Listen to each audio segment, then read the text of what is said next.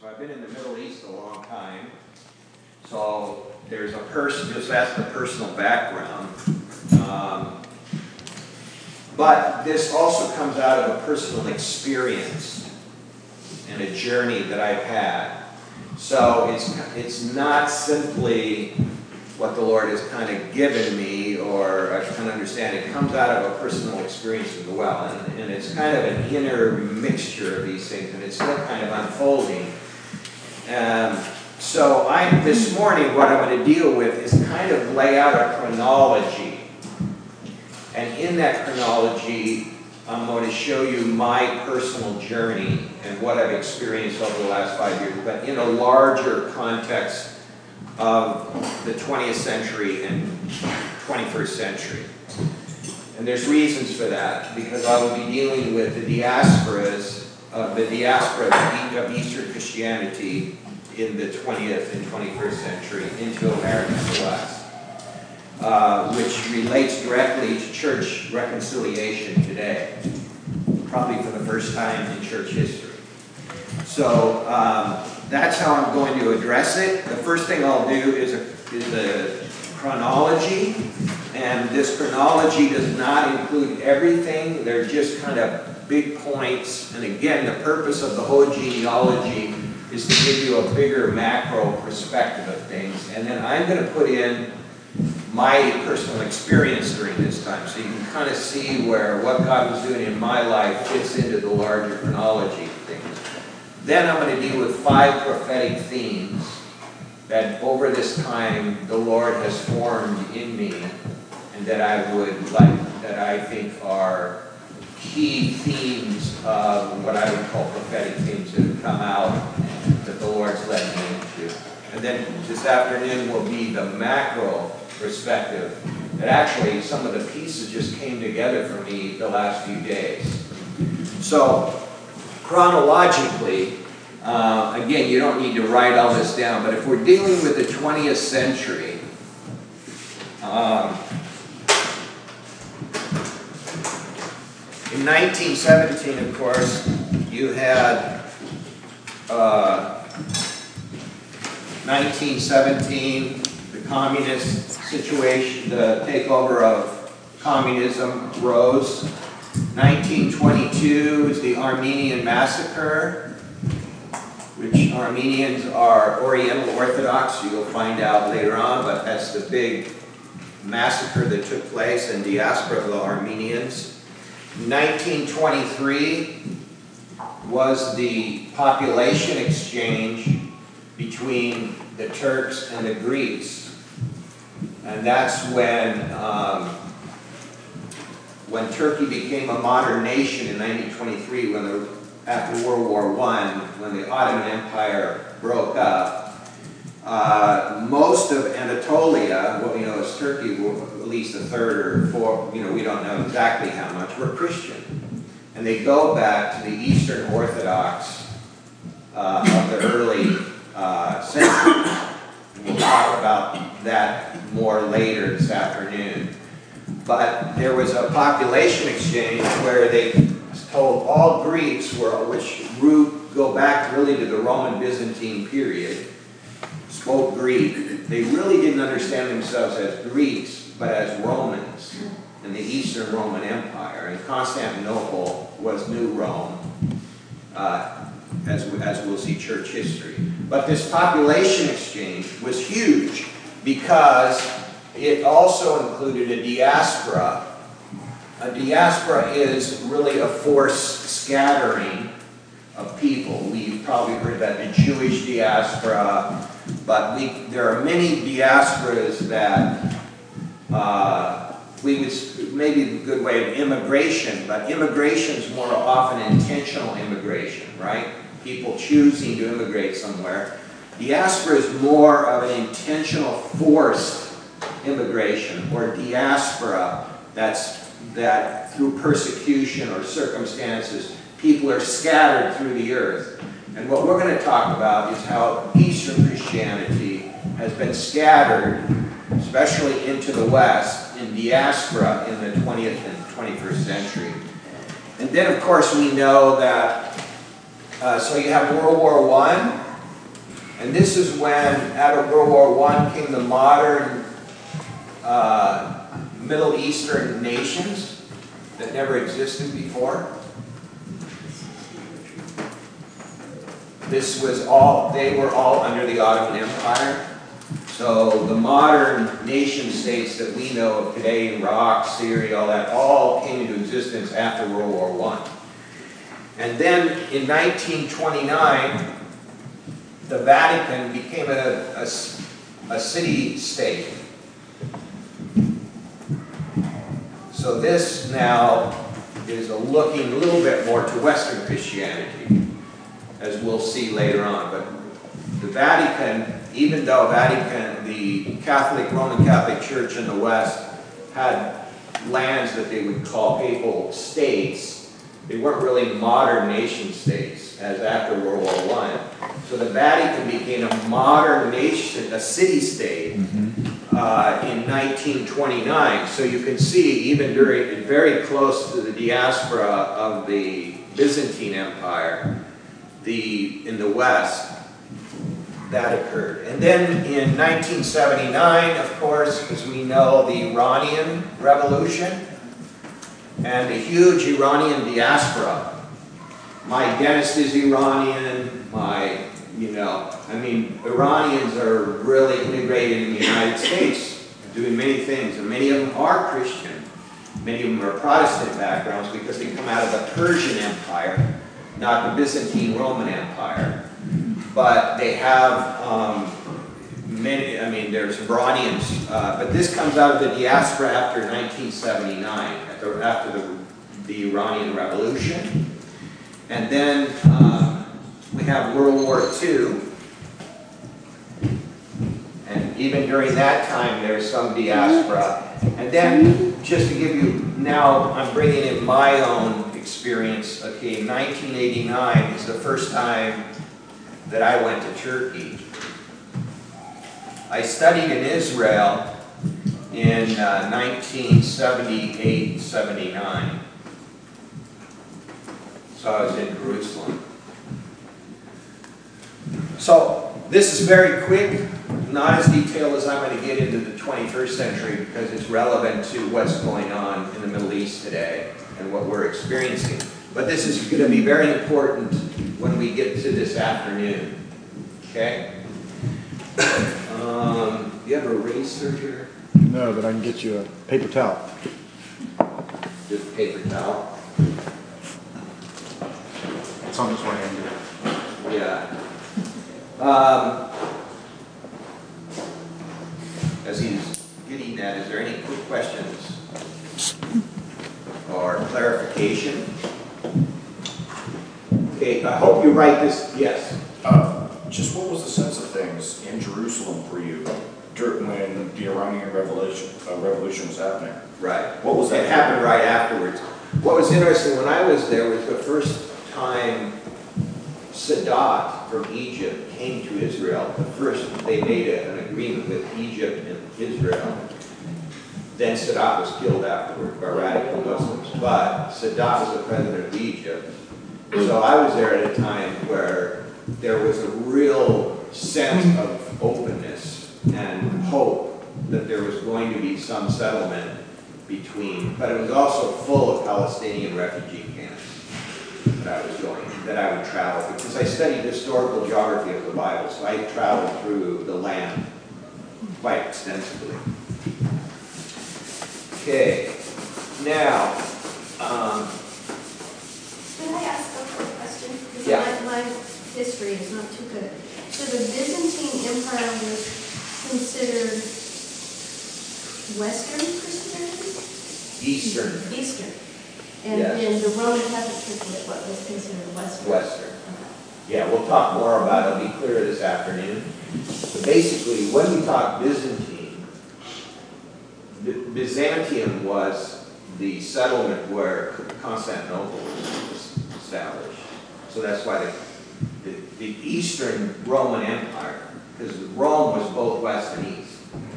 But when Constantine became a Christian, which I believe he did, um, he established Constantinople as New Rome in the East. The eastern part spoke Greek. Rome and the western part spoke Latin. So you have two centers in the Roman Empire, what they would call Old Rome or European Rome, and Constantinople, which they, they called New Rome. So that's the, the, the division of the, the, and, and the, the, the Eastern Byzantine would be called Eastern Orthodox. So Byzantine Eastern Orthodox would be Greek-speaking eastern section of the Roman Empire. Uh, The Roman Catholic, uh, which later on will be, we know as the Holy Roman Empire that established, uh, spoke Latin and was in the West. So we'll talk about a lot of that this afternoon, but tho- those are the division of the Eastern. Okay, in the 21st century, this brings it up into our day. In September 2011, of course, we had the attack on the trade centers, right? 2001. 2001. What's that? Uh, Oh, one, Ten years yeah. yeah. Okay, 2001. Now, what's interesting, in October of 2001, we invaded Afghanistan. In 2002, for our purposes, the Turkish Islamic AK Party came into power in Turkey, which is, it's an Islamic party. And I was in the country, many of us are in the country when that took place. Uh, 2003, U.S. invaded Iraq. Now, it was interesting, that was the time where the AK Party literally was just voted in, and we wanted to go in, invade Iraq through Turkey. And the Turkish government, the AK Party, which was much more Islamic leaning and has become much more visibly Islamic, um, would not allow the U.S. to use uh, their land to invade Iraq. This really changed up things on how our invasion of Iraq took place. But basically, as you can see the, now in 2009, again, think big picture. I don't want to get into the weeds. But you, you did have what they called the Green Uprising in Iran. And this was a populist uprising that the U.S. never backed. And it, some people, uh, this, so this is before the Arab Spring began. This is, if you really want to talk about the beginning of uprising in the Islamic world, it first started in Iran. And we did not back it, and there's all kinds of uncertainty of why we didn't or whatever, but we did. Now, May, now this is my personal story, starts coming in. In, in, in May of 2010, okay, I'm just gonna, uh, Andy, his call. I was in Turkey and I got, I got a call from a wife, of, her name is Mary, whose husband is um, Paul Miller. And Paul, you probably wouldn't know, but he comes from nobility out of Austria. His father was nobility. So there is, he's very, I mean, he wouldn't, he's a very strong believer, he's given it a life. I've known him for a long, long time. Well, he was turning 60 in May of 2011. And Mary called me and said, I don't have anything really to give Paul. You know, I mean, what am I going to give him? You know, they, they, they pretty much have a really big endowment, you know, so they live very, not extravagantly, but they don't have any concerns as it relates to that. And so she said, what I've decided to do is have three of his best friends join him for a spiritual retreat in a monastery, we planned, we were planning to do it in Damascus, with an Egyptian monk. Wow! And it's an Egyptian monk that, his name is Atef, Mikhail, his Coptic background, which is Eastern Christian, Oriental Orthodox. But he's been a monk, he was a, one of the top medical doctors, his father was one of the top medical doctors in Egypt. At an early age, he became what we would know as a lay monastic. And he was leading a large community of, on the early, he followed the early fathers and mothers of the church. That was his main thing.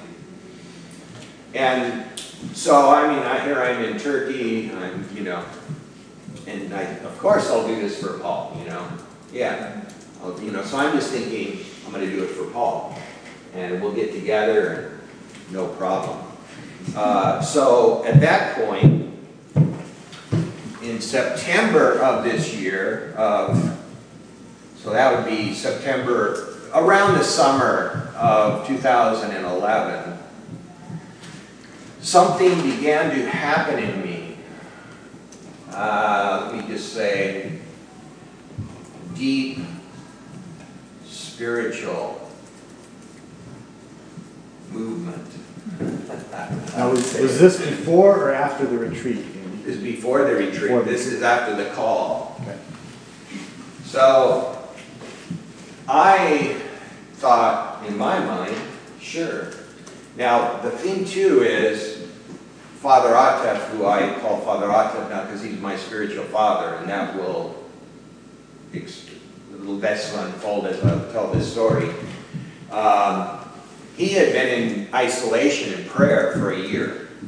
So when he was coming out, he had been in isolation and prayer for one year, and he's only coming out for our retreat.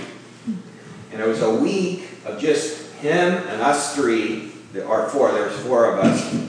Four of us? Two, yeah, four of us. Um, two from England, Paul and myself. And we, and we would just talk about spiritual life. And he would share about things. Now, my doctorate is in the history of spirituality, Christian spirituality. So I've studied monastics for a long, long time. But most of us have never had the personal experience of literal, or studying the early fathers or mothers of the church, actually being with one. I mean, he was one. He personified it in every way, in his lifestyle and everything. And um, it's important to understand that Eastern monasticism is quite different than Western monasticism and Roman Catholicism because in Eastern history of the Eastern Church, monastic movements were always only communities that were separate from the organized church. They were not under the authority of any bishop or patriarch. Hmm. They were totally separate. Hmm. And the patriarch and the bishops actually would go to the monastic fathers and mothers for counsel and wisdom and prophetic insight. So, when monastic teaching and understanding went into the Western Church and Roman Catholicism, in that setting, the monastic movements had to be approved and come under the authority of the Pope. That's why they're called orders. They're legal, they're legal church, church legal orders of Roman Catholicism. In the East, it's not. It's totally different. They're communities. Mm-hmm. And uh, many, if you go through the church history, many of the bishops, early bishops and patriarchs of Eastern Christianity were often selected from the church fathers and mothers of the monasteries, which is really quite.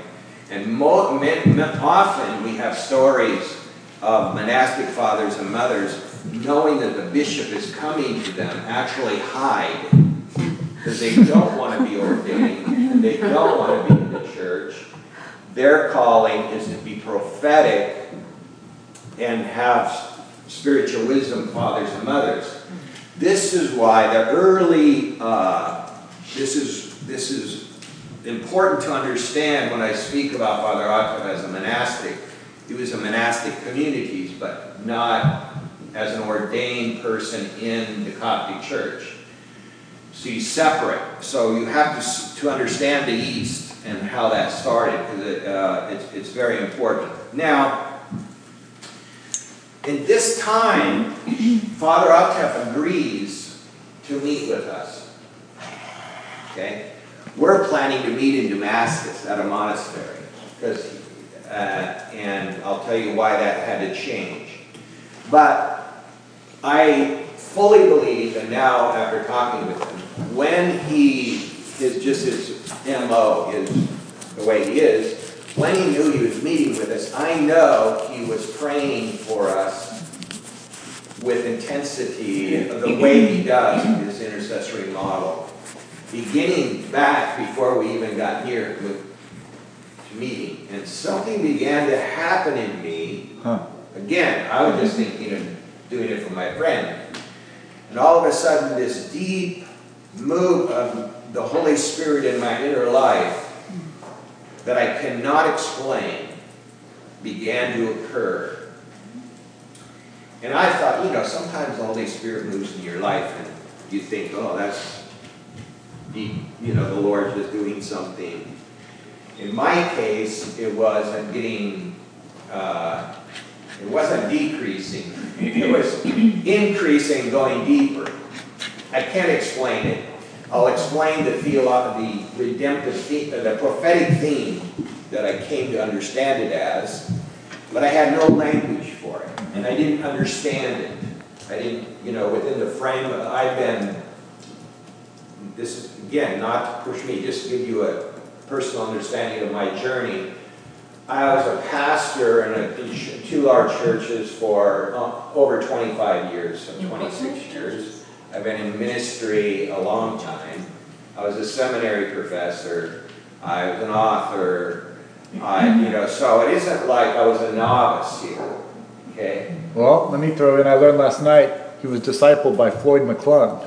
Yeah. Oh. So the fact is just the, you know, it's like when this started happening to me, it's not like I hadn't been around, you know, of what the Lord has done. And the Lord has done different things in my life over the different seasons. But this was something I'd never experienced before. So, um, then in October of 2000, oh wait, I missed that, didn't I? May, October 2010. so it would have been October. So this, actually, this started right afterward, but October 2010, the International Turkey Network met in Chicago for our international conference.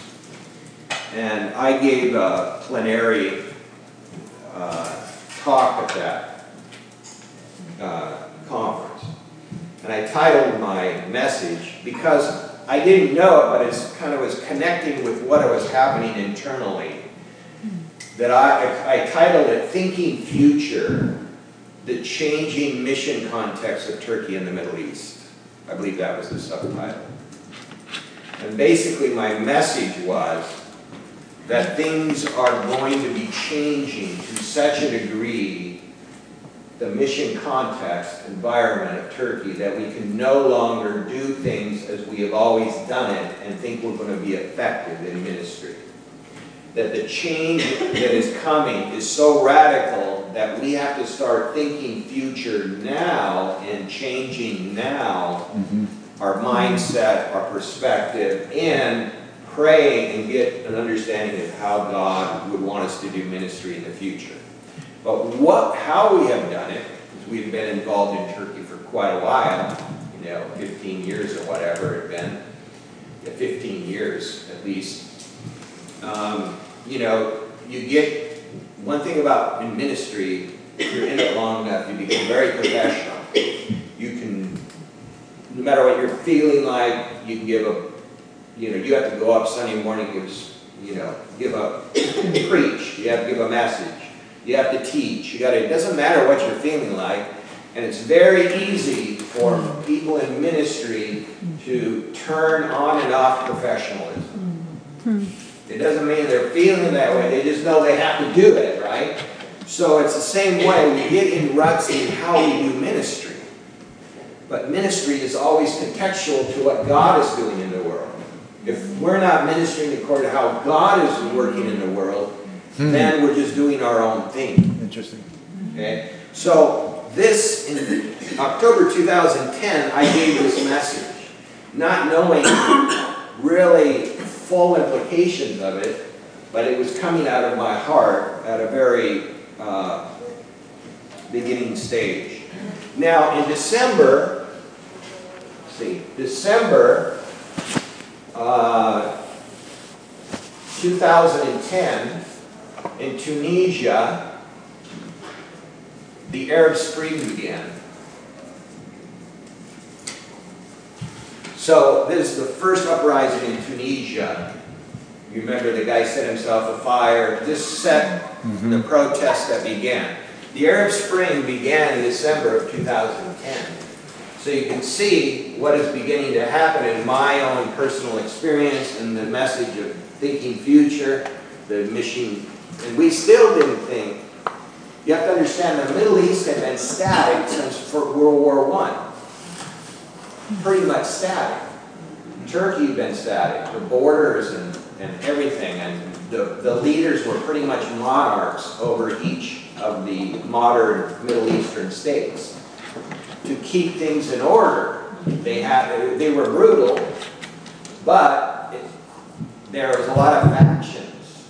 And in that context, uh, things, you know, you didn't have moving borders, you didn't have a lot of migration, you didn't have a lot of diaspora, you didn't, you know, things were pretty static. And also during the Cold War, Turkey is part of NATO, so it was trying to be the buffer between that and the Arab world, the Middle East, so it was a really static situation.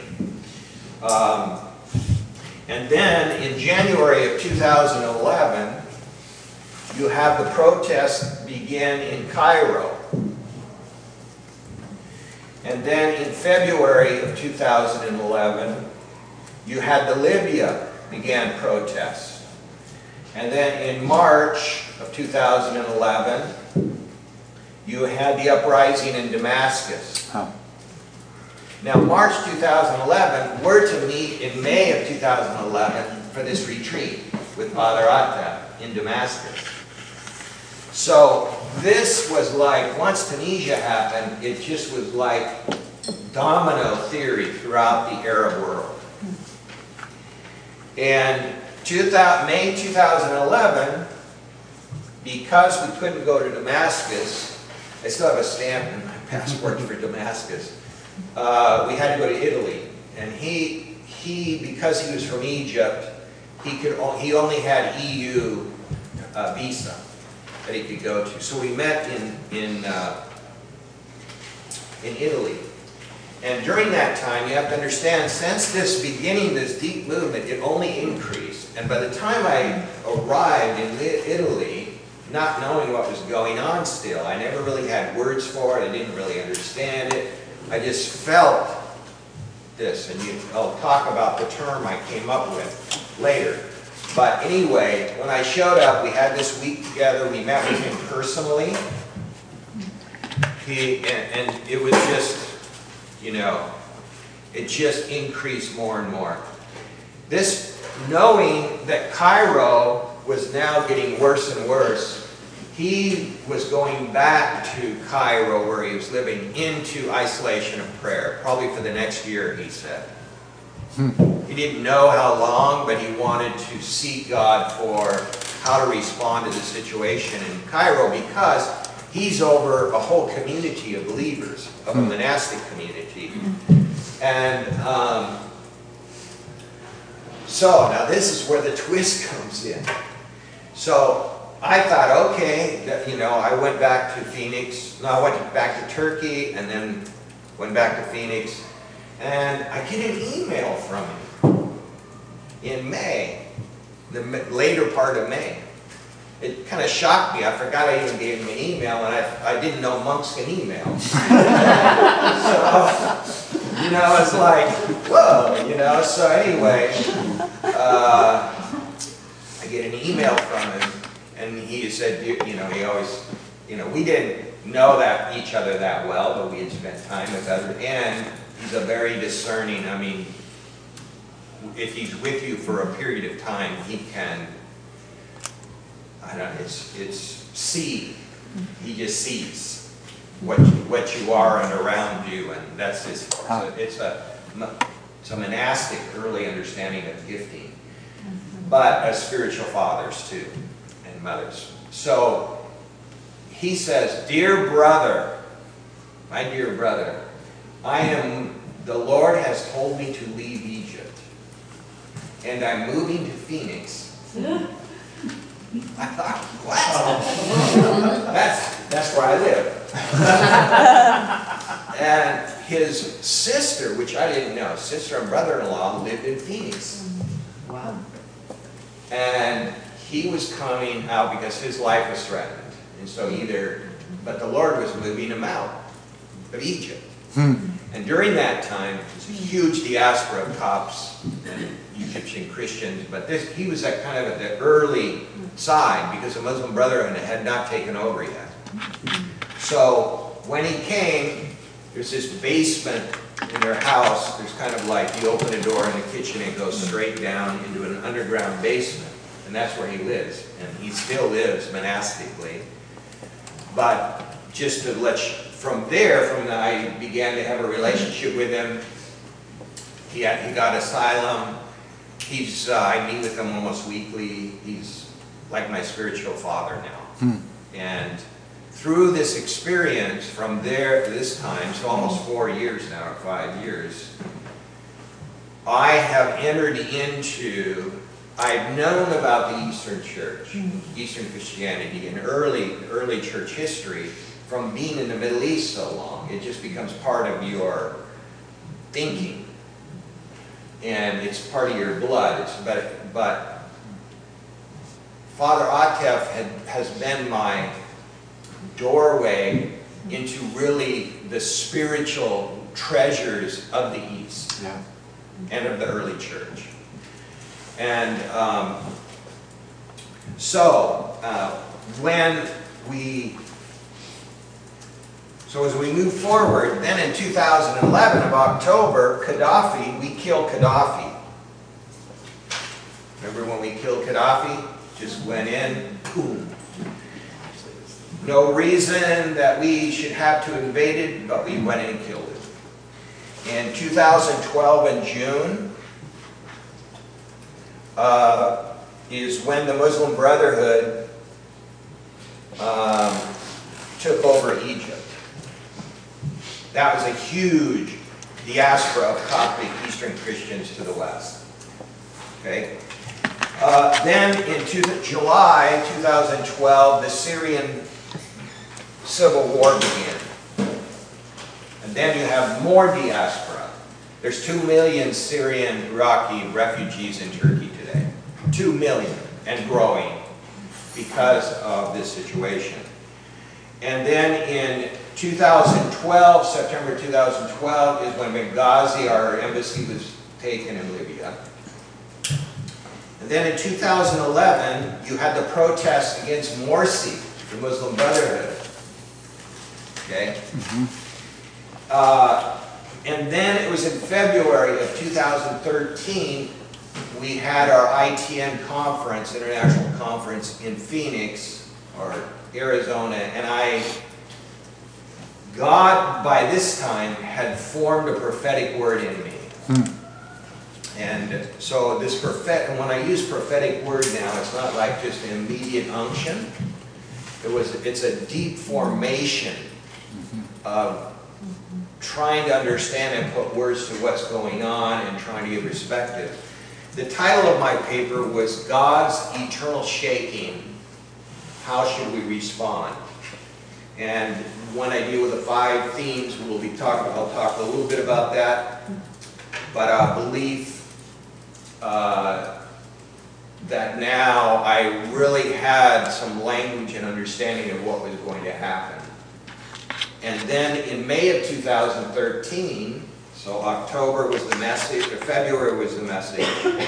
May of 2013, we had the Gezi protest, and we were in Turkey at the time, which was the first upheaval in Turkey, and the AK Party coming out very publicly as an Islamic government and leader who previously had been very, very hidden, very wise in how they kind of maneuver, but they were back the Muslim Brotherhood in Egypt.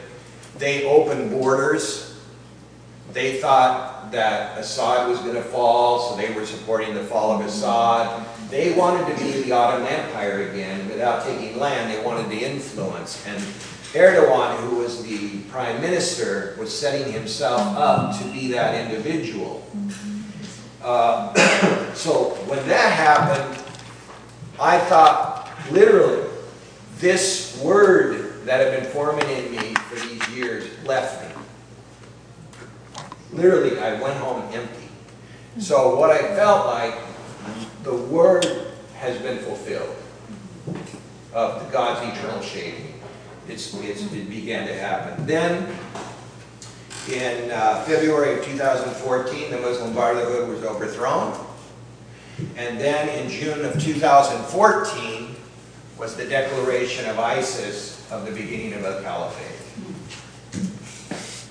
So that is the chronology. I know it's a lot, but it gives you an idea of my inner, how my personal life has intertwined into this, and also my deep entrance into Eastern spirituality, Eastern Christian spirituality, and a perspective of what is going on, which I'll deal with this afternoon, on reconciliation of the diaspora of the Eastern Church coming west for the permanent diaspora.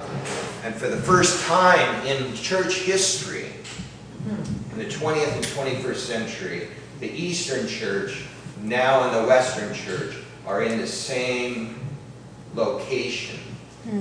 And for so long, we have been divided, and the Western Church has just totally been ignorant of the Eastern Church. Mm-hmm. They don't even knew, they didn't even know Eastern Christianity existed. The reason is in the 600s, Islam came over and conquered them. And we'll talk about that later on, uh, of the, how that developed in the West and the East. Now, let me get to the five, how much time do I have? You have about 20, 25 minutes, Okay, great. less if you want to have some interaction. Okay, now I want to just deal with five prophetic themes that during this time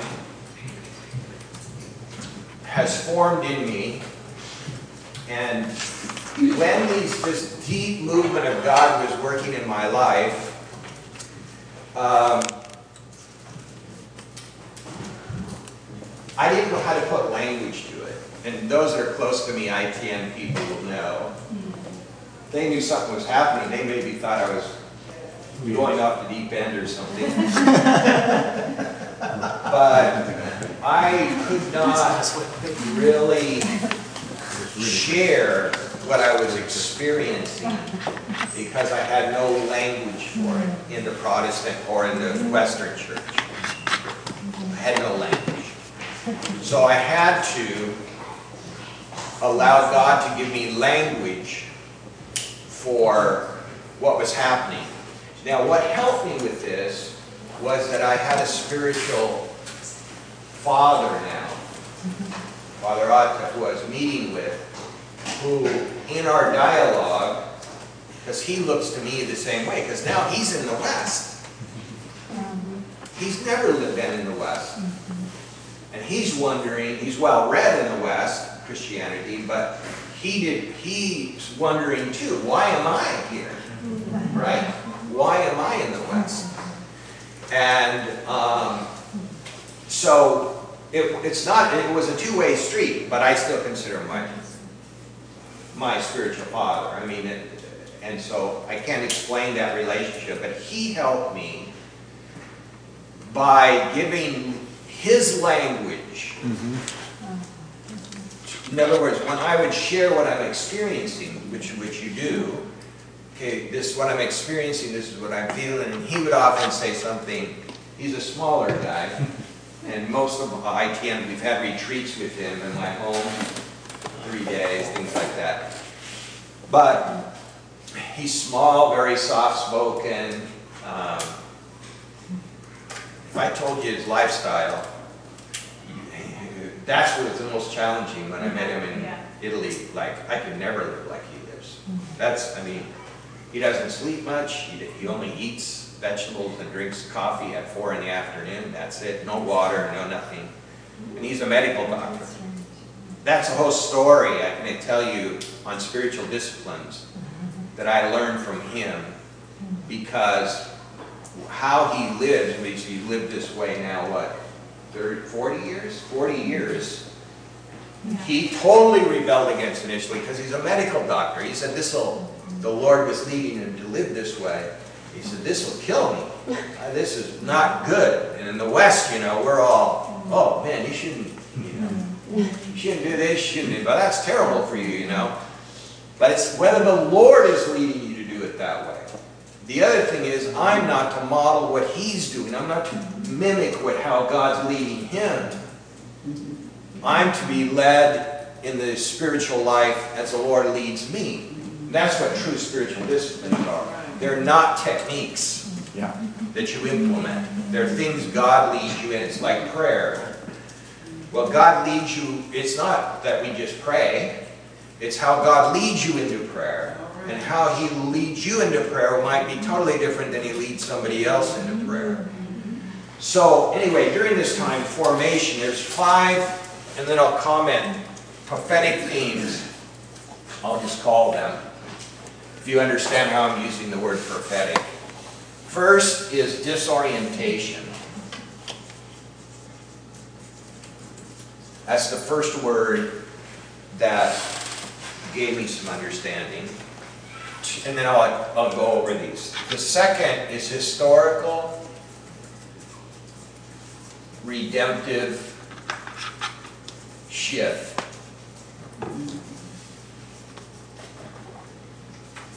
Third, shaking.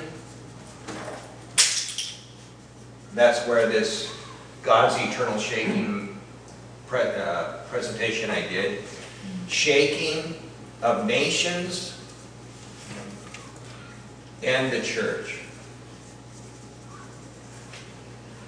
Fourth, awakening, spiritual awakening, you want to call it that. And then fifth, which is more coming clearer to me, is reconciliation and church unity, global church unity.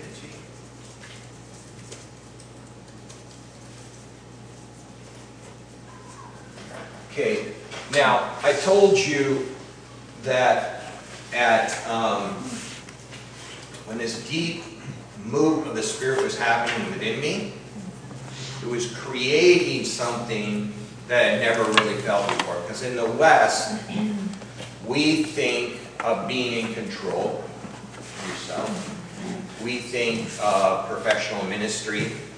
So you always, you know, uh, there's no mysterion, there's no mystery in the movement of the Spirit much. In the West, we kind of have things organized in the way we do it.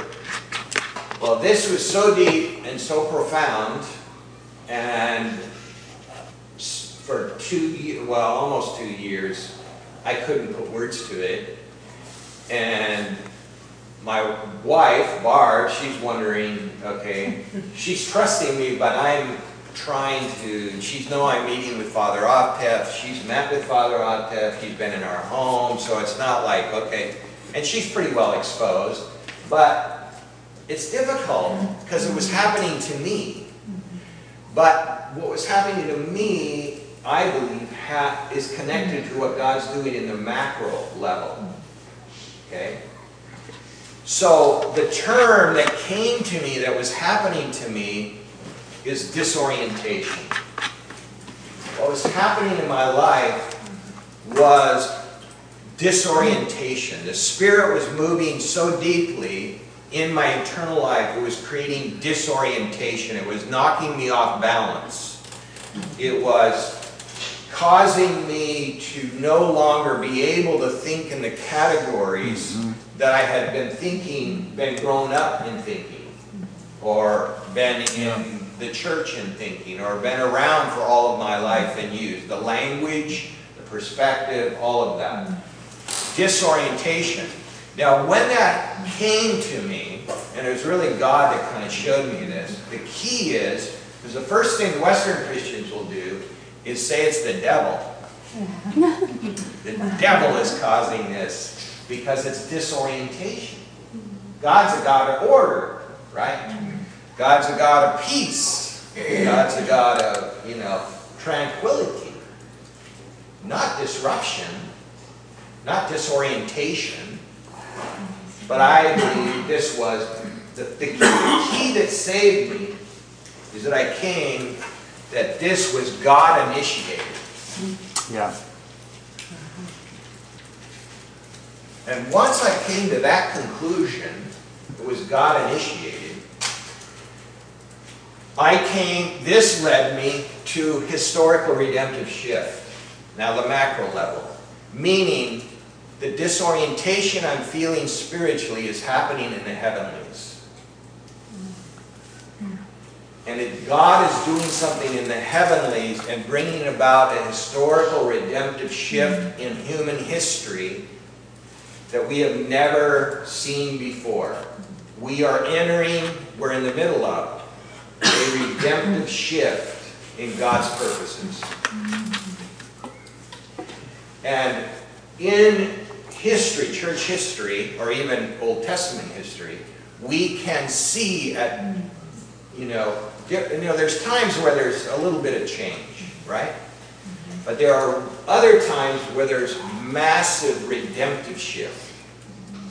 And I think, I believe we're in that period. We're in a re massive redemptive shift throughout the world. God initiated, God orchestrated, and it's happening in the heavenlies. What it is creating in, and I think I spoke this in the ITN gathering when they were full of leaders and people have been ministering in ITN or Turkey for a long time, and I would say it here. I don't believe anyone is exempt from this disorientation. I just don't think people in the West, especially, are understanding what it is. They're experiencing disorientation, disruption of some form, and they just don't know how, in our paradigms, in our perspectives, what it is. And the thing too is, we don't talk to each other about it. Because, now I'm not, I'm not talking, I'm just, yeah, so I, we just don't normally talk to each other about all these things. Or if we do, it's often in a negative sense, you know, like, I'm really struggling spiritually. Mm-hmm. I'm really, you know, I don't know what's going on with me. I don't mm-hmm. feel stable. I don't feel, mm-hmm. you know, whatever. That terminology. And Christian leaders especially, what they do is push it down and just move into their professional mode. They never want to talk about it because they can't stop what they're doing to long enough to figure out what this disorientation is. I believe that what this disorientation is now, for me, and I would say for most, is that God is bringing disorientation, spiritual disorientation, deep cleansing, deep movement of the Spirit to draw us to His heart, Yeah. to draw us to Himself. If He doesn't create this disorientation in our lives, then we will always do what we've always done. So it's God initiated to draw us to His heart, to prepare us in a new way to minister in a new redemptive setting in the world. So there's a choice. I believe that is at everyone's footsteps now. Either you're gonna go to God's heart, accept the disorientation, embrace it, leads us to God, to say, to God, prepare me anew with the gifts and the passions of your heart. So, when this redemptive shift gets to the end, and they're really, we start seeing the consequences of this shift, we're going to be able, we're going to be prepared to minister to people with effectiveness and power. Yeah. If you trust in what you've been trained in, how you've done ministry and how you prayed before, and you just think, oh, when this redemptive shift happens, no, I use this word, you're going, you're going to be marginalized. You are not going to, I don't care what age you are, it doesn't matter what age. I don't care how long you've ministered, I don't care how long you've been a pastor, I don't care how long you've been in seminary, I don't care how many books you've written, it doesn't matter. The world's changing. The world is changing, and it's initiated by God to fulfill His purposes. Okay, I'm not saying end times. Okay, I'm just saying to fulfill His purposes in history. I don't know what all the timetables are, but I know that that is happening. Um, this goes to shaking. It's kind of interesting in the disorientation, but I think what, in the chronology, you see what's going on in the Middle East. And people are shocked. I mean, gosh, this is like, you know, number one, I believe nations are being shaken. Nations are being shaken, and especially the Middle East. And how I determine shaking in that way is I believe there's also judgment occurring on the world of Islam. Because the only way, if, this is the other thing, when you've been involved in the Middle East a long time in Turkey, you begin to try to understand what's going on, such radical things happening, by studying the politics and the religions and what trends are happening, what economically things are happening, you know, and you try to measure, understand. There's nothing wrong with that. But you have to see it from God's redemptive missional purposes. Mm-hmm. You can't interpret things simply at that one level. Because when God is initiating it and God is shaking nations, you, we, you can go, you can read bang by bang newspaper headings, it'll change every day, and you're going to wonder what's happening. But it's the big picture that's important to see. That God is initiating, God is orienting, God is orchestrating His purposes in the earth. And I believe that what we're seeing in the Middle East today, with ISIS as being the ultimate expression now, but we, we, the Arab Spring has turned into ISIS, right? A, a, co- uh, a mixture, combination of militant Islamic groups that are coming together. They're no longer separate. They're coming together. They want in a caliphate. They want to conquer the world. Islam's the major missional movement in the world outside of Christianity. There's no other force or worldview that will stand up, I'll guarantee you, to the advancement, intentional missional advancement of Islam globally, which is their intention. There- There's no secret. Atheism will not do it. Buddhism will not do it. Hinduism will not do it. Because they're not really missional movements. They're not, they don't think global. We have a great commission. Okay? We're the only one that is global movement to be able to stand in the reality of what, because what is happening right now is not going to reverse. So, you know, that's the problem in Europe. Europe has no, mm-hmm. it's a void except secularism and atheism. I mean, the church is very rare, just held together a little bit, and most of the dynamic is coming from the Christians of North Africa or Africa, mm-hmm. not Europeans. So this, I believe, okay, now this is, one of the things, the reason I believe this is I believe God releases demonic powers in judgment. And I think God has, he will not be mocked. And Islam has ruled the land and over God's people, the church, since the 600s. And now are beheading them, or burning them up, or whatever they're doing. They're doing every means of that you can think of.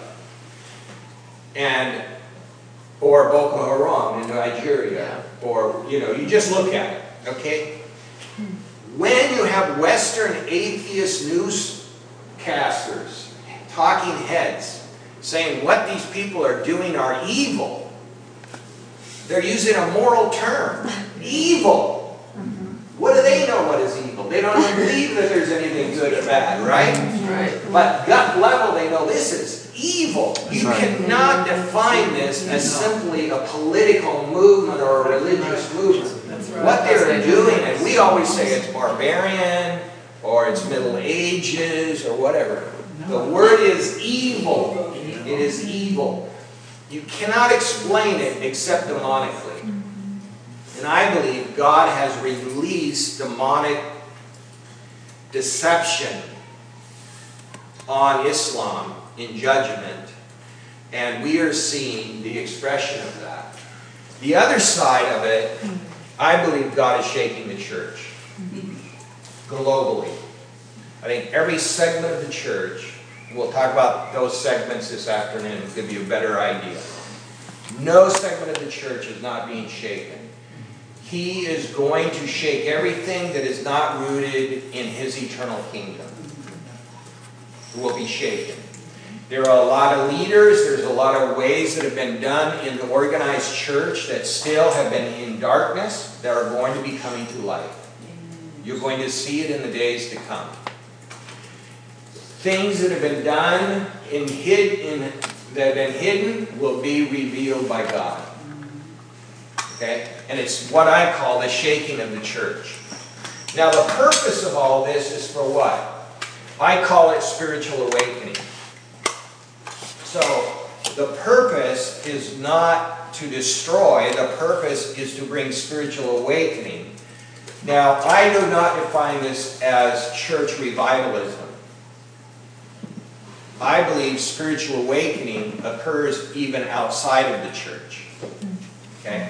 It's going to be a movement in a spiritual awakening in non believers through the Islamic world that they're going to search for truth and God. And it's all initiated by what God's doing. And we have to be ready to minister to them.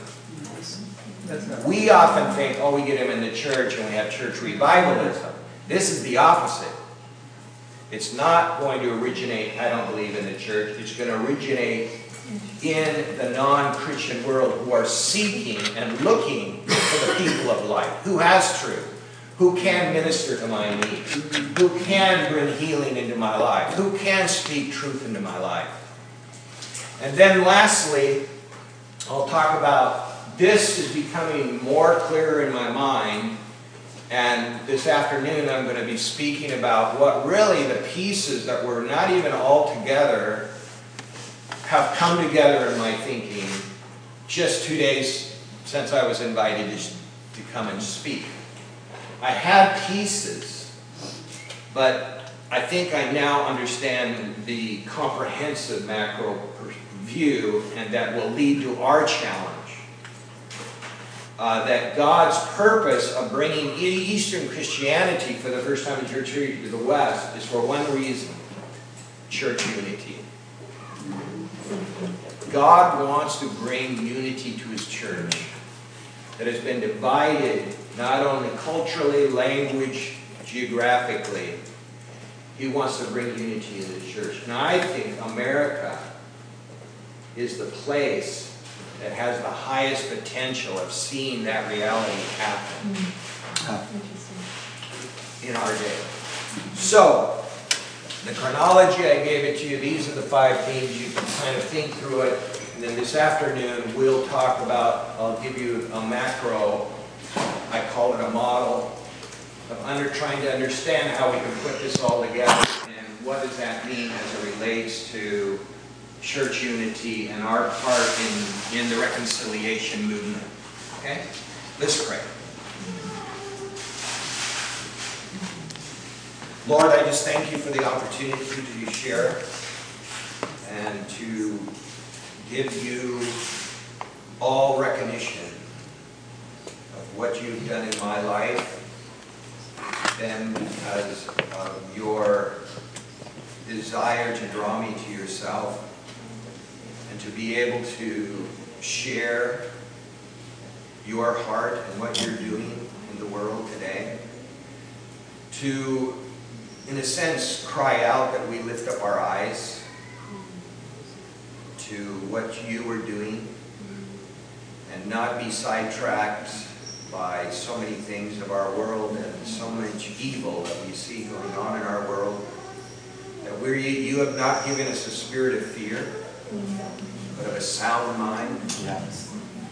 And Lord, in this day where we see persecution, martyrdoms, this is nothing new. You don't cause them, but you use them to fulfill your purposes. Yeah. I think of Stephen in Jerusalem when he was martyred. It created a diaspora and the first great mission movement out of Jerusalem to Antioch, to all who are to us, we wouldn't be here today without that martyr. So you create things even when they're not intentional. But today you are scattering the diaspora of your historic church, your Eastern church, for the glory of your name, for the unity of the church. In Jesus' name, amen. Amen. Thank you, Andy.